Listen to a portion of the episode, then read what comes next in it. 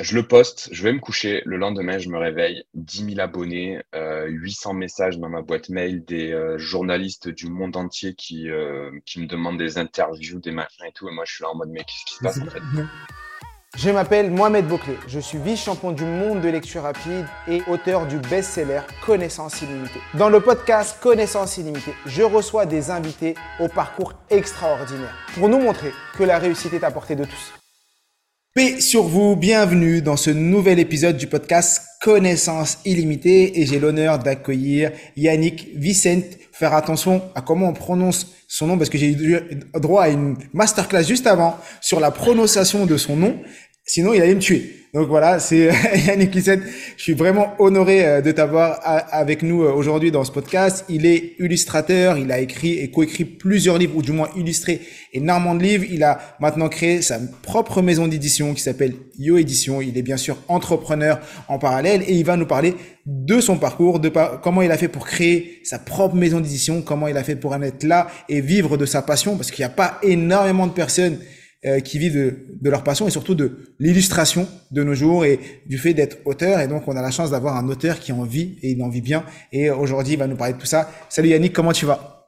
Salut Mohamed, merci beaucoup pour l'invitation. Écoute, ça va très bien euh, en, ce, ce, vendredi. Écoute, euh, on est là. Super. Est-ce que euh, tu peux te présenter avec tes propres mots? Moi, je t'ai une petite présentation, mais toi, comme tu peux te présenter euh, bien sûr, alors moi, ben voilà, je suis Yannick Vicente, euh, j'ai 38 ans, je suis papa de deux enfants et, euh, et, euh, et, je suis illustrateur autodidacte, c'est-à-dire que j'ai jamais pris un seul cours de dessin. Et aujourd'hui, je suis aussi un peu entrepreneur, je rentre un peu dans cette case-là, même si j'ai un peu du mal à me définir encore comme, comme entrepreneur, finalement, c'est ce que je fais, quoi. Donc, donc je suis un peu tout ça, quoi. D'accord. Et t'as, t'as, tout à l'heure, en, off, on en parlait, on en a, on a pas mal déjà discuté ensemble. Et je sais que l'aspect autodidacte est pour toi très important, donc illustrateur autodidacte.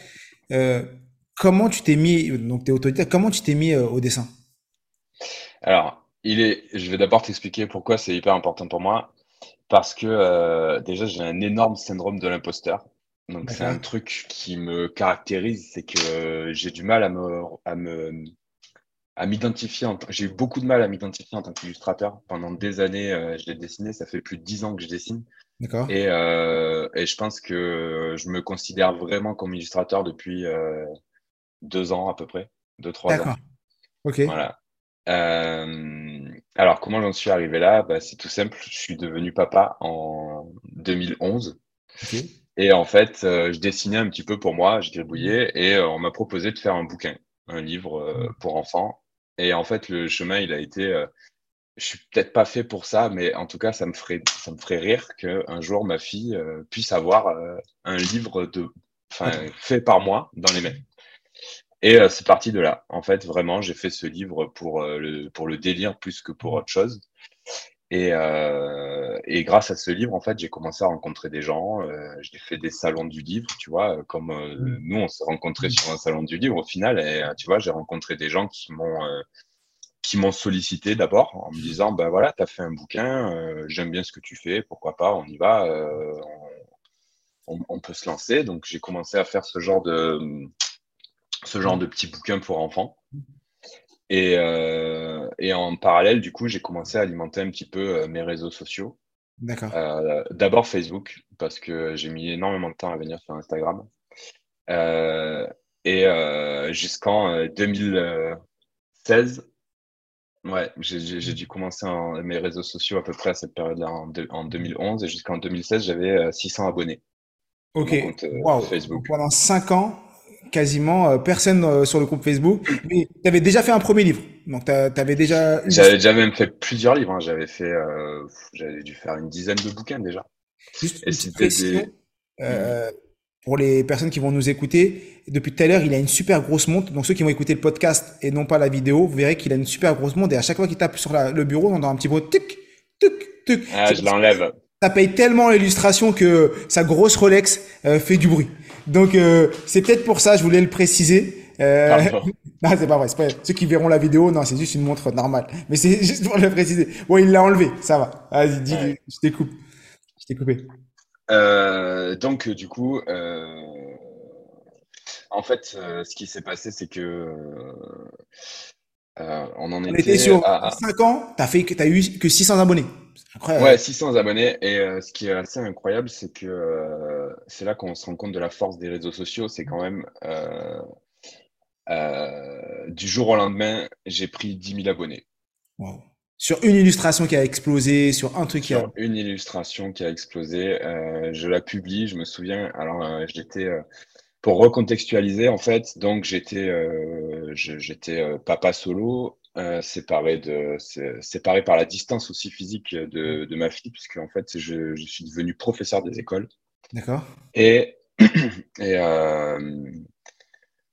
J'aimerais bien, j'aimerais bien te refaire le, vraiment le, le, schéma complet. Vas-y, vas-y, prends le temps, comme ça les gens vont, vont comprendre et, vont dire comment. Je suis devenu papa, euh, j'étais euh, en formation, j'avais pas de taf, enfin j'étais euh, prof des écoles, mais suppléant, on appelle ça, c'est-à-dire qu'en gros, j'étais remplaçant, j'étais pas titulaire de mon poste, je gagnais un truc comme 1200 balles par mois, donc c'était assez compliqué. Et je me sépare euh, de la mère de ma fille.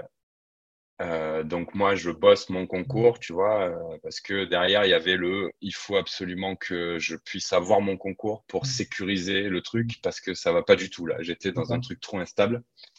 Je réussis mon concours et je suis affecté à Marseille, dans les quartiers nord, c'est-à-dire à 100 bornes de chez moi.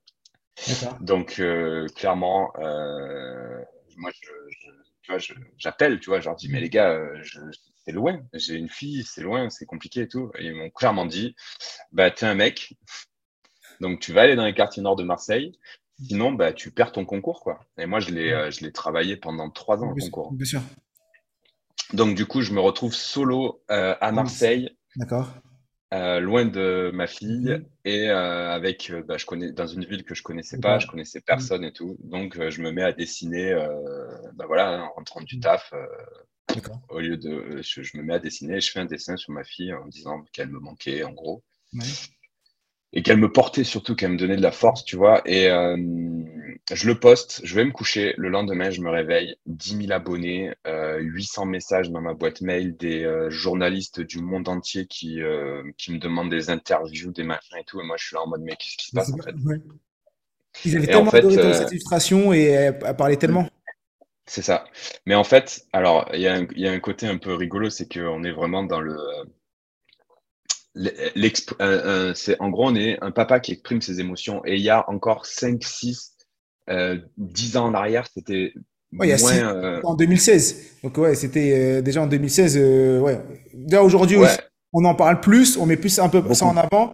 Mais ouais, il y a, y a, c'était il y a 7 ans, c'était ouais, c'était pas la même chose. Ouais, c'est ça. Et donc, du coup, euh, ben, c'est ça qui a un petit peu interpellé. Donc, euh, ben, moi, je me suis un peu prêté au jeu, tu vois. Euh, je me suis dit, ouais, ok.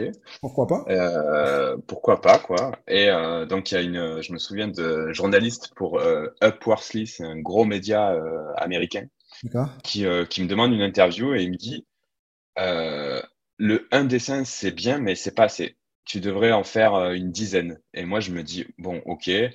Euh, bah en même temps, j'ai des choses à dire, tu vois, euh, j'ai des choses à. Et donc, je me fais euh, ces, ces, 10 dessins juste pour cet article-là, tu vois. Et je me dis, OK, bon, allez, on y va. L'article sort et là, carnage aussi, euh, ça repart. Euh, des, dizaines de milliers d'abonnés encore, je me retrouve, mais la folie. Et le, le, le, truc de fou, c'est que cet article-là est repiqué par plein d'autres médias. Qui reprennent la source pour dire, euh, pour venir faire un article en disant Yannick. Euh, exactement. Et donc, du coup, je me retrouve traduit euh, au Japon, dans des pays que je connais même pas, enfin, des trucs dans, dans, des dizaines de langues et tout. et c'est comme ça que ça commence. Et moi, je suis toujours, toujours prof des écoles, tu vois. C'est-à-dire que je vais, je vais faire mon taf dans mes quartiers nord de Marseille et tout. et le soir, tu, tu gères ta célébrité. Et j'avais l'impression d'être un peu Batman, tu vois. Tu vois, je mettais mon masque d'illustrateur et le soir, je faisais mes dessins et tout. Et, euh, et je, te, je, te, disais, j'étais dans une période un petit peu de galère financière euh, parce que je me retrouve bah, papa solo, euh, je dois payer un loyer dans une ville que je connais pas, machin. Enfin, c'était assez compliqué. Et donc, pour arrondir mes fins de mois, je faisais des petits dessins, tu vois, que je vendais 20 balles à l'époque. D'accord. Et, et donc, bah, voilà, on propose des projets, on, propose des bouquins et tout. moi, je faisais ces petits dessins pour, pour un petit peu essayer de, de vivre de mes dessins, mais voilà, en me disant, bon, c'était pas, pas dingue un jour, je me trompe en envoyant un devis à une nana. Elle m'a dit Ouais, j'aimerais vraiment un, dessin de ma famille et moi et tout. Et euh, au lieu de lui envoyer bah, ses 20 balles, je lui ai envoyé ses 200 euros. C'est passé. Et, en fait, la nana me dit Ok, bah, écoute, je te rajoute aussi 50 balles pour l'envoi. Et en fait, tu vois, je pense qu'il y a eu un switch à ce moment-là où je me suis mmh. dit Ok, donc en fait, ça y est, j'ai franchi une étape, tu vois je, je, commence à avoir un petit peu de valeur sur le marché euh, de l'illustration. Et donc. Euh, on est encore en 2017 euh, ou, ou Ouais, 2016-2017, on est toujours dans la même période, tu vois. Et vraiment, je, je, je fait 8 heures sur un dessin que je vendais 20 balles, tu vois. Ça me, c'était une catastrophe. de la passion que, ouais, bien sûr, c'est de la passion. Ouais, c'est ça. Et c'était, et puis c'était même alimentaire, hein, parce que je, enfin, voilà, c'était vraiment une galère, hein, papa solo, c'était vraiment la merde. Euh, donc ça passe et là on, va, on, toujours on me propose des petits bouquins tu vois euh, on me propose de faire des bouquins euh, moi je les fais je, je, je, fais mes petits trucs à ma petite échelle tu vois on est sur des petits tirages on est sur du 1000 exemplaires du machin ça se vend pas trop mal parce que du coup je commence à avoir une communauté intéressante. Et, euh, et puis surtout je fais une, une rencontre qui va changer ma vie tu vois. Là je fais une rencontre en 2019 euh, je rencontre euh, l'auteur avec qui j'ai fait euh, bah, trois best-sellers déjà. D'accord. Qui s'appelle qui s'appelle Olivier. Il est connu sur les réseaux pour parce qu'il a une page qui s'appelle Papa Chouche. D'accord. Et, et en fait, je reçois un message un jour d'Olivier qui me dit voilà, j'ai suivi ta précédente campagne de financement participatif. D'accord. J'avais fait une petite campagne, tu vois, un petit truc. Le livre était financé, il est sorti, mmh. j'étais content il a participé au projet et il m'écrit, il me dit voilà, euh, j'ai une idée, j'aimerais faire un livre pour enfants et, et j'ai pensé à toi pour les illustrations. Super. Moi, du coup. il est euh, édité dans une maison d'édition. Il a une maison d'édition. Alors, lui, il était édité dans, une, dans, plein de maisons d'édition, mais c'est la première fois qu'il faisait un album jeunesse. Donc, il écrit, il écrit un petit truc, il me l'envoie. Et euh, il voulait faire un truc avec du double sens pour les parents, les enfants et tout, machin. Et moi, je le lis une première fois, je dis OK, mais il va falloir vraiment le retravailler parce que c'était euh, un petit peu compliqué. Il le retravaille, on l'envoie à des maisons d'édition et en fait, euh, lui, il a, pour, pour, te donner une idée, il a 600 000 abonnés sur Facebook, un truc comme ça. Moi, je suis autour des 100 000, pas loin, 80, 93 000, un truc comme ça. Et donc, du coup, on a quand même, mine de rien, un poids un peu euh, sur les réseaux, tu vois on l'envoie à plusieurs maisons d'édition en disant bah, qui on est, évidemment, euh, en se disant que ça va jouer en notre faveur. Et je crois que le pire message qu'on a reçu, c'est une maison d'édition qui lit le texte et qui nous dit euh, Moi, j'édite pas ça, et en plus, vous en vendrez zéro. Oh. Euh, tu vois, mon associé, il a, il a, il a, il a un caractère il, est combatif, tu vois. Euh, voilà, il est hyper combatif. Moi, je suis plus, j'avais plus tendance à me dire, bon, ok, bah, tant pis, tu vois, c'est pas grave. Euh, et lui, il me dit, mais non, on va pas faire ça. Et j'ai dit, mais alors, on a quelle solution? Moi, je suis sorti d'un financement participatif. Je dis, ben, on n'a qu'à faire un financement mmh. participatif, en fait. On a les communautés qui, qui font, euh, qui, font que mmh. c'est possible. On a, on a des idées. Et puis, honnêtement, on est capable de vendre. Euh, enfin voilà, nous, on s'était fixé un objectif de vendre 2000 bouquins. Tu vois. D'accord. Ce qui est quand même beaucoup dans le monde de l'édition. bien sûr. De l'édition et de la jeunesse, Voilà. Il euh, faut savoir qu'en édition jeunesse, un livre, il se vend à peu près à 500 exemplaires par an, tu vois. Ah oui, d'accord. Des chiffres que moi, que je tiens d'une libraire qui m'avait donné ça, tu vois. Et euh, voilà, bon. On se lance on se lance dans le projet. Franchement, mmh. c'est fou. On prépare le truc et tout. On lance le projet, le financement participatif. Et euh, au bout de quatre jours, le livre est financé. Donc, euh, sur une campagne qui dure 40 jours. Et au bout de une trentaine de jours, on passe les 10 000 exemplaires vendus. Donc, best-seller. Best-seller, il n'est pas, encore, pas encore imprimé. Le livre, on a, on a fait un best-seller avec trois extraits de texte et deux dessins. Et vous aurez, est-ce que vous avez envoyé cette info à, l'addition qui dit vous en vendrez pas, vous en vendrez zéro? Tenez, on en a déjà vendu 10 000 avant même que le livre sorte. Non, mais par contre, t'inquiète que derrière, les gens, ils ont. Enfin, tu vois, la pas du gain, il est incroyable chez mm. les éditeurs parce que nous, on a eu des propositions derrière.